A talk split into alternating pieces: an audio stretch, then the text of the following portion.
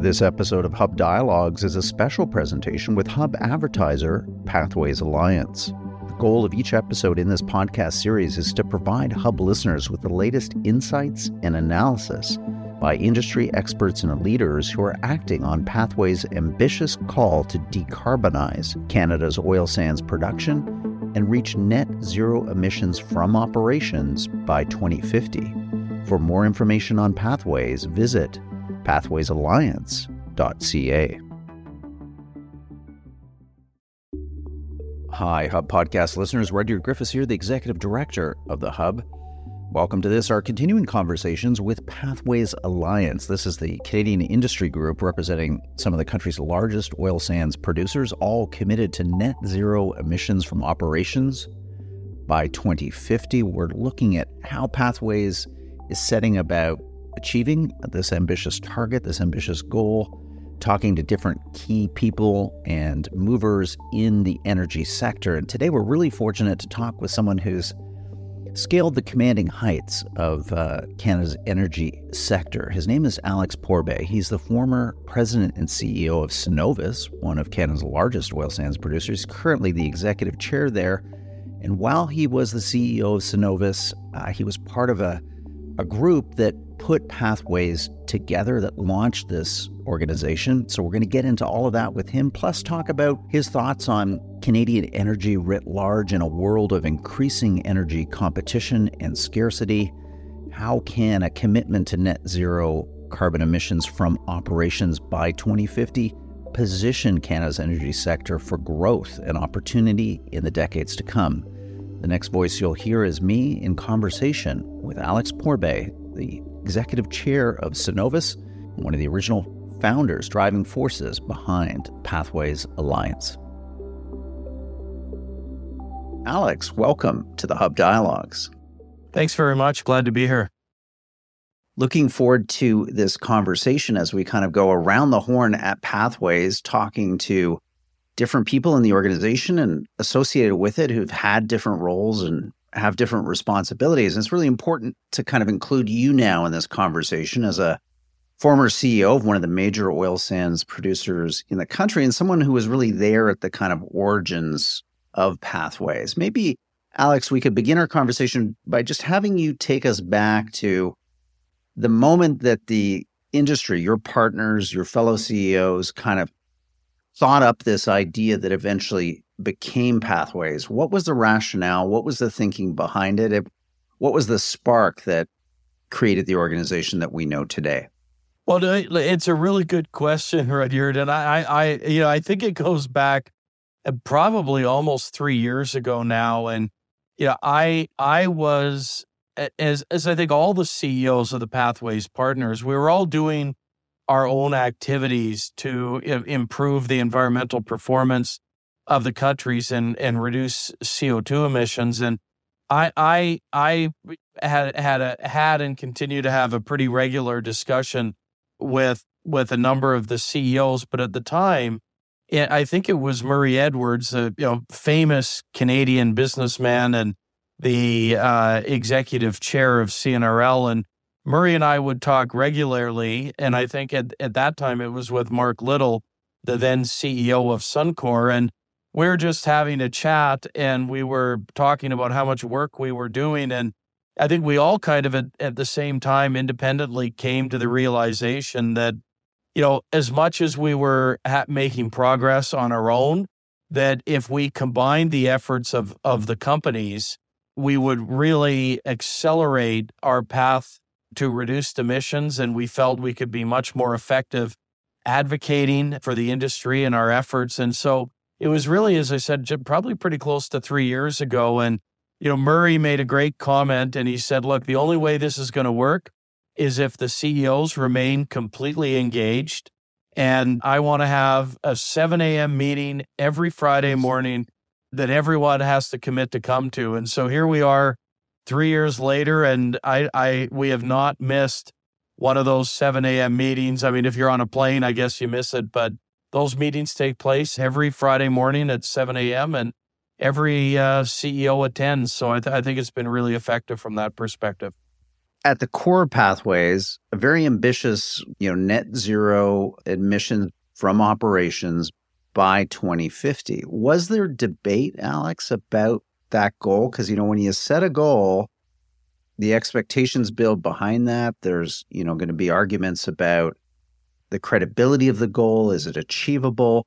What was your thinking around around setting that particular objective, which is ambitious and which I think arguably has driven a lot of the energy around pathways because you are trying to do something really big, pretty difficult, and pretty important for the country. Well, that that that's you know that you're exactly right, and and I would tell you there there was actually a a great deal of discussion about you know what were the objectives of pathways. Were we going to have targets? Was our target you know going to be net zero? And in the early days, you know, some members had already adopted a net zero target and others had not. And and at the end, we just decided it like we, we could not be more serious about driving emissions out out of our our business. And it it is a it is a, you know I, I think the term is you know big hairy audacious goal, but our our view was like we we need to demonstrate to people how serious we are about this and it it is audacious and and it is a very demanding goal, but we actually think we we we needed to. I think as a group, we ultimately came to the view that that we all needed to be in it together, and that net zero by 2050. Although there's there's going to be a lot of work to do to get there, we think there are pa- eh, pathways, hence the name. But there are there are multiple pathways for us to get there. R and D continues apace and and you know the the costs are going to come down and you know I, I think over the next 30 years we're we're going to see a lot of of innovation in driving GHGs out of the production of oil and gas so we're, we're that was really where head was at and and we are into this continuing with that. It, it's not just some sort of vague uh, goal. We we are actively developing business plans that that we hope will get us there. In a very recent part of your career, you were the CEO, the president of Cenovus, not only a significant Canadian energy producer, but on the world stage has a presence important to thinking about the future of energy itself and hydrocarbons as a key component of our meeting our future energy demand. Alex, how do you see this transition of the industry and the oil patch to a net zero target of from operations by 2052, kind of Canada's competitive advantage vis-a-vis other producers around the world. Are they pursuing similar strategies? Is there is there a competition here, or is this really an an opportunity, potentially a, a once in an once in an industry's lifetime opportunity to truly differentiate from a majority of the other hydrocarbon major hydrocarbon producers globally? if you look around the world, there are a few countries that are material producers of oil and gas that that have similar commitments. I think Norway would be be an answer, but you know, Norway would be about the biggest of them. I mean, Canada produces, you know, give or take about 5 or 6% of the world's oil. There is no country on earth that is pursuing targets even remotely ambitious as ambitious as as Canada is. So this is this is really uniquely Canadian uh, issue. And what could that mean if, before potentially even achieving the goal, if there is a sense amongst the consumers of hydrocarbons that there is this source in Canada that is moving towards, you know, a credible timeline to achieve net zero from operations by that mid-century mark. How do you see that, Alex, feeding back on global perceptions of Canadian energy, opportunities possibly for increased foreign direct investment in Canada's energy sector? Is there, I guess what I'm getting at is, is there a virtuous circle here, a spin off, a flywheel that's kind of bigger than just that important objective of net zero? Are there other things that could come as a result of this that would benefit the Canadian economy and benefit our ability to produce cleaner energy for the world as a whole? You know, I think the first thing I would say is that, you know, everyone uses this term energy transition. And I think one of the great worries that that I have, and and this would go to Canadians, Americans, you name it. I think the average person really has no idea of the challenge of decarbonizing modern society.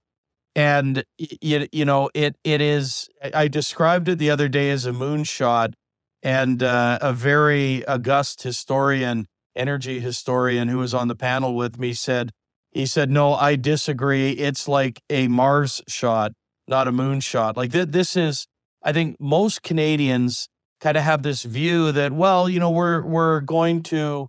We'll build some wind turbines. We'll build some renewables. Maybe we have a little bit of battery backup or storage and we're off to the races. I mean, nothing could be further from the truth. So oil and gas represent, you know, somewhere in the range of about 86%, if I recall, of all energy consumed on the planet.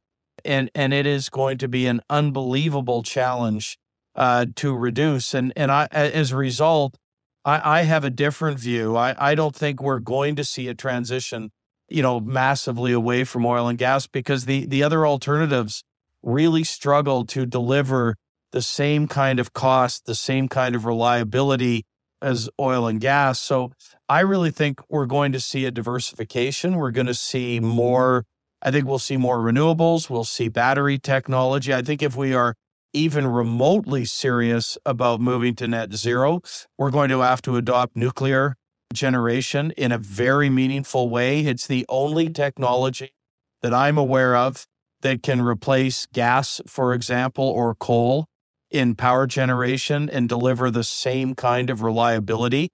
Uh, I remind people in Canada, we live in a country that is very, very cold eight months of the year, and we can't afford an ener- you know, a, a power uh, source that that is not reliable. Uh, lives depend on it. Hospitals depend on it, you name it. So, I mean, I, I think we're going to see, as I said, much more of a diversification. And I think what we're going to see is oil and gas continue to play a really meaningful role, but you're going to increasingly see over time the decarbonization of those uh, of of oil and gas. And and so and the theory behind to to go to your question about like what could this mean you know to the industry to the Canadian economy at Pathways, we've really taken a view that, you know, if you look at the Canadian oil and gas industry, you know, we are world leaders in just about every metric, whether it is rule of law, you know, regulation, tough, transparent regulation, how our industry treats and works with indigenous communities, human rights. You know, these are none of these are issues that most of the world's major oil producing nations actually care about, much less less champion. In our view, the one knock on Canadian oil is that it is relatively to you know other crude some other crudes in the world.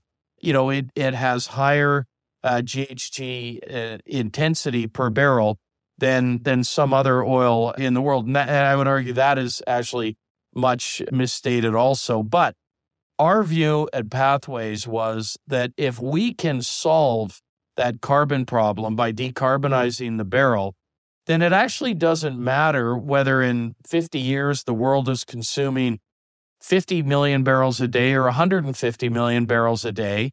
I think we can state with great honesty that we are the sustainable barrel of oil in the world and Canada should gain that market share and and you know, we create a, a durable industry, upstream industry for for the country.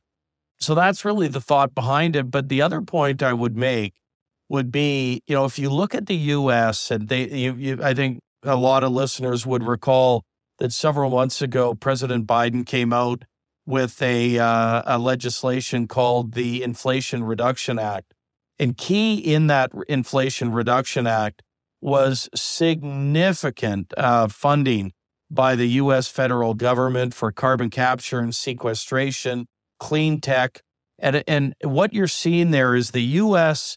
watched where the ball was going, saw that it was going towards clean tech, it was going towards decarbonizing oil and gas. And I think they made a very conscious decision that they wanted to create through the IRA make the US the world's leader in low carbon industries. And, and there is a huge opportunity in Canada if if we're able to protect per, perfect you know carbon capture and sequestration on the kind of scale we're talking about if we're able to perfect the use of solvents in SAGD uh, production facilities you know we we actually have a chance to make Canada a technological leader in decarbonization and and with all of the benefits that would accrue to our economy, our labor force, industry, that's really where we're driving with this. You're one click away from getting access to all the Hub's best analysis and insights. Visit our website, www.thehub.ca now and sign up for our weekly email news digest. Every Saturday morning, we'll send to your inbox the cutting edge thinking and analysis of our smartest contributors on the week that was. Dive into the big issues and ideas moving the public conversation, courtesy of the Hub. Again, you can grab that exclusive email newsletter right now, free of charge, at www.thehub.ca. Now back to our program great insights. And I think that idea of market share is just so important that yes, the world could end up using, and maybe it should end up using less barrels of oil in the future as renewables and other sources of energy come online. But if Canada can, as you say, claim to be able to produce and demonstrate effectively that that lower carbon barrel, then we can sustain volumes at current outputs. That's good for ro- royalties and all those other things that spin off the oil sands that pay for our hospitals, that flow from the province to the federal government, and so on and so on. Uh, so I think that's a, an encouraging and rightly optimistic view that we should try to embrace because we need sources of wealth in this country in order to sustain the generous social safety net that we all agree is part of what makes us Canadian, binds us together in a sense of of shared common enterprise. I want to again just build on your experience. It's a privilege to talk to someone like yourself who's run a large energy company and talk a little bit about what you're seeing happening out of this horrible war that's continuing in Europe, the largest land war on the European continent since World War II big disruptions in energy. We're seeing, Alex, as you know, kind of new energy alliances that are emerging seemingly between Russia and China, between Saudi Arabia and China, between India and Russia.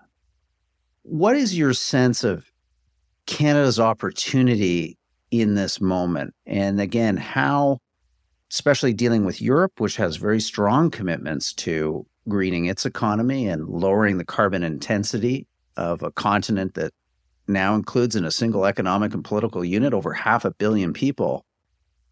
Connect those threads for us and talk a little bit just about the energy instability of this moment that we're in and Canada's, again, kind of potential unique competitive advantage that we enjoy.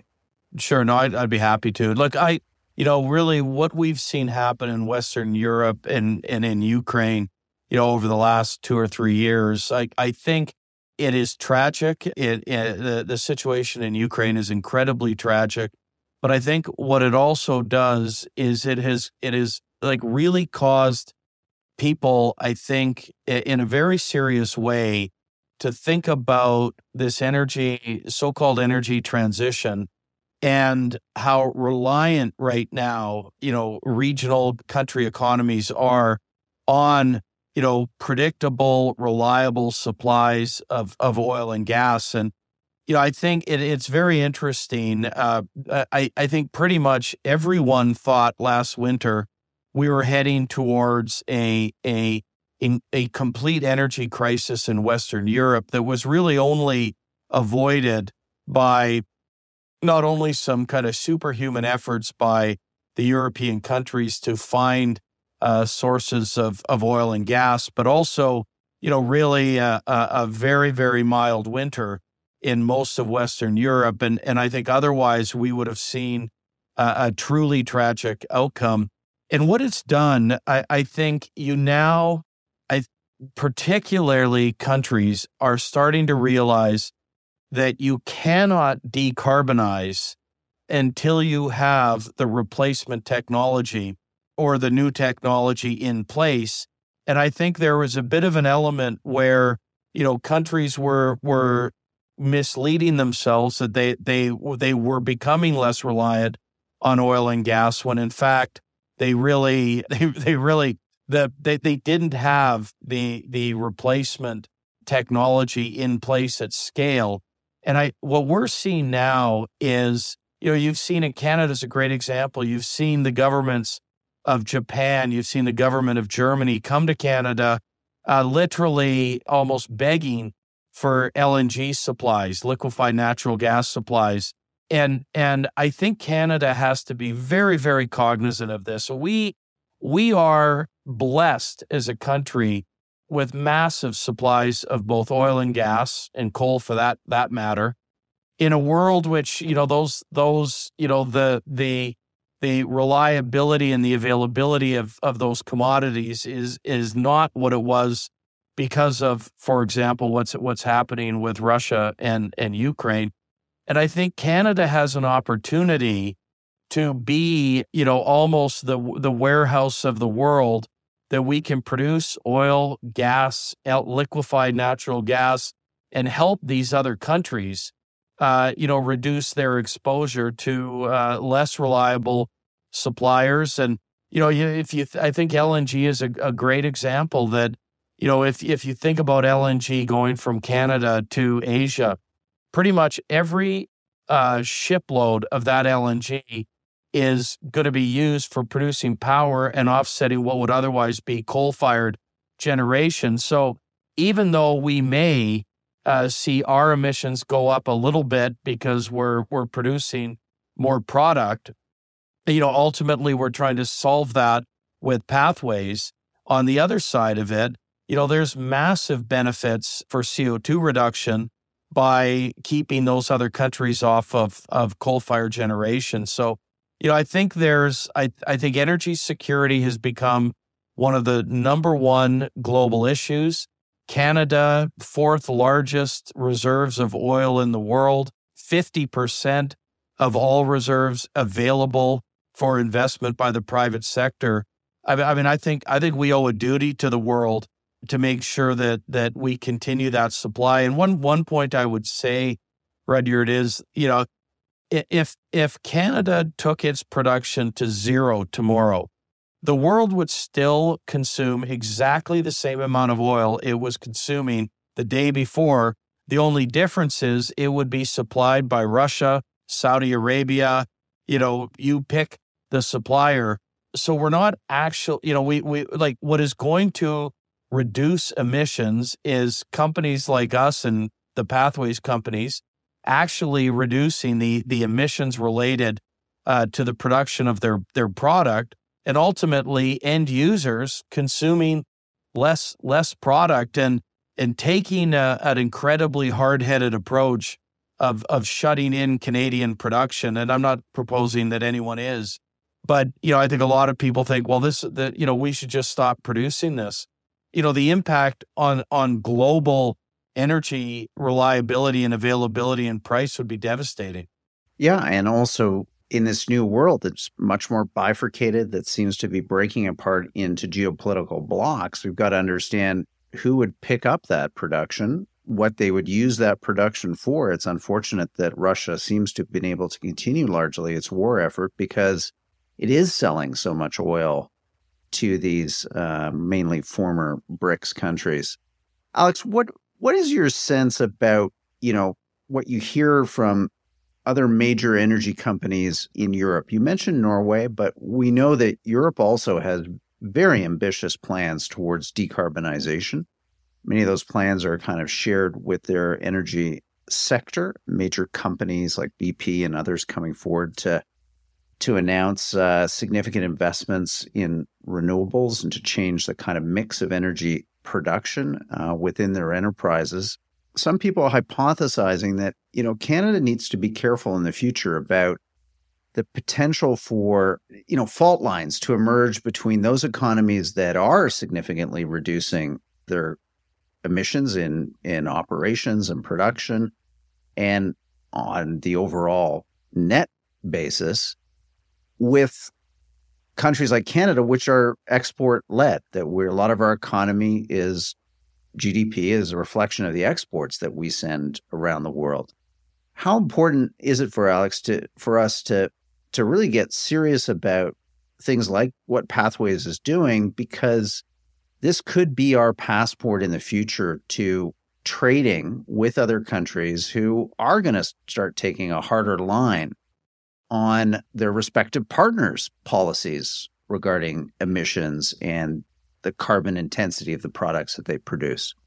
Yeah, and and you know, I I think that is something. I mean, it's certainly something that was on our minds when we when we set up pathways. And as I said, our goal of pathways is is literally to move the production from Canada's oil sands to the lowest emission uh, oil produced in the world, and and we think that that really should demonstrably solve that that challenge and and that risk that that you you talked about. But you know, I um, you know, it, it, you just mentioned a little earlier about how Russia has been able to maintain their their revenues largely through the sale of oil and what I find is is you know governments in the world they they kind of talk a tough uh, a tough message but you know it's interesting if you need oil and if you need gas at the end of the day they they seem to they, they you know it, it rather than have their industry their economies go dark they tend to be able to hold their nose and buy from any number of of producers that couldn't care less about the environment, human rights, you you you name it. But I, you know, I think from from our perspective, we really think we are.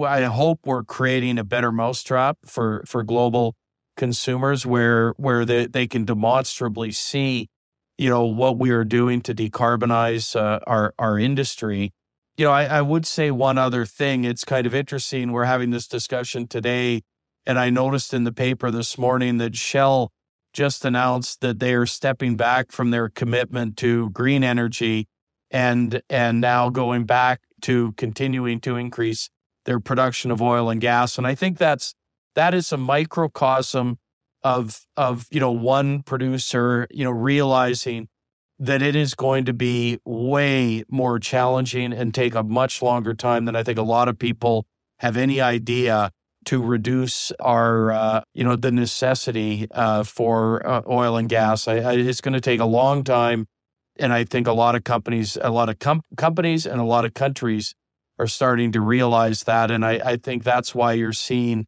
you know, I think BP has announced a, a similar initiative where you know they're ju- they're just throttling back the ambition to coincide with the actual ability to decarbonize. Final question, Alex. At the hub, we love public policy, loving what you're just talking about here, about the importance of of kind of permitting, the need to have the framework in place to do ambitious things. These are huge multi-billion dollar projects, as you mentioned. Are there are there things that we should be thinking about, Alex, in terms of, you know, incentivizing capital to to join this project to find ways to get new capital flows into the industry to help affect these these goals so that you know producers are there you're going to play a major role but we've got all kinds of other schemes going on in the country to try to get capital into parts of the economy where we think that decarbonization can happen is that part of what you'd like to see too?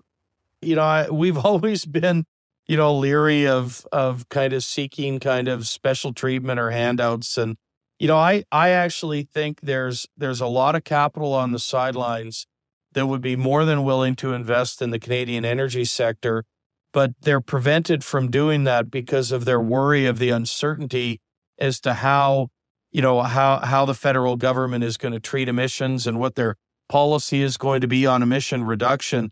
And I and I actually think if if we're able to reach an agreement between the federal government and the province and our industry about, you know, our pace of decarbonization, the fiscal framework, and some certainty about about how we're going to make sure these permits are decided on in a in a timely basis, I actually think there's there's all kinds of capital that would be willing to invest if that uncertainty was was taken out of of the the equation. It's a great insight, Alex, and makes me optimistic that um, you know we can do big things, but we need, as you say, the runway, the framework to to realize that the potential in those goals. So to to get a view from you as someone who's sat in the the so-called uh, cockpit, the pilot's chair of one of the big energy companies in Canada is a privilege indeed. I've certainly learned a lot from our dialogue today, and I know our listeners have too. So thank you so much, Alex, for coming on the program. Oh, look, I, Rudyard, I really appreciate it. I, I, I enjoyed the discussion, and I, I hope uh, I always try to kind of come away from any discussion, you know, with a thing or two to think about, and ho- hopefully, I've provided that for your listeners. Absolutely.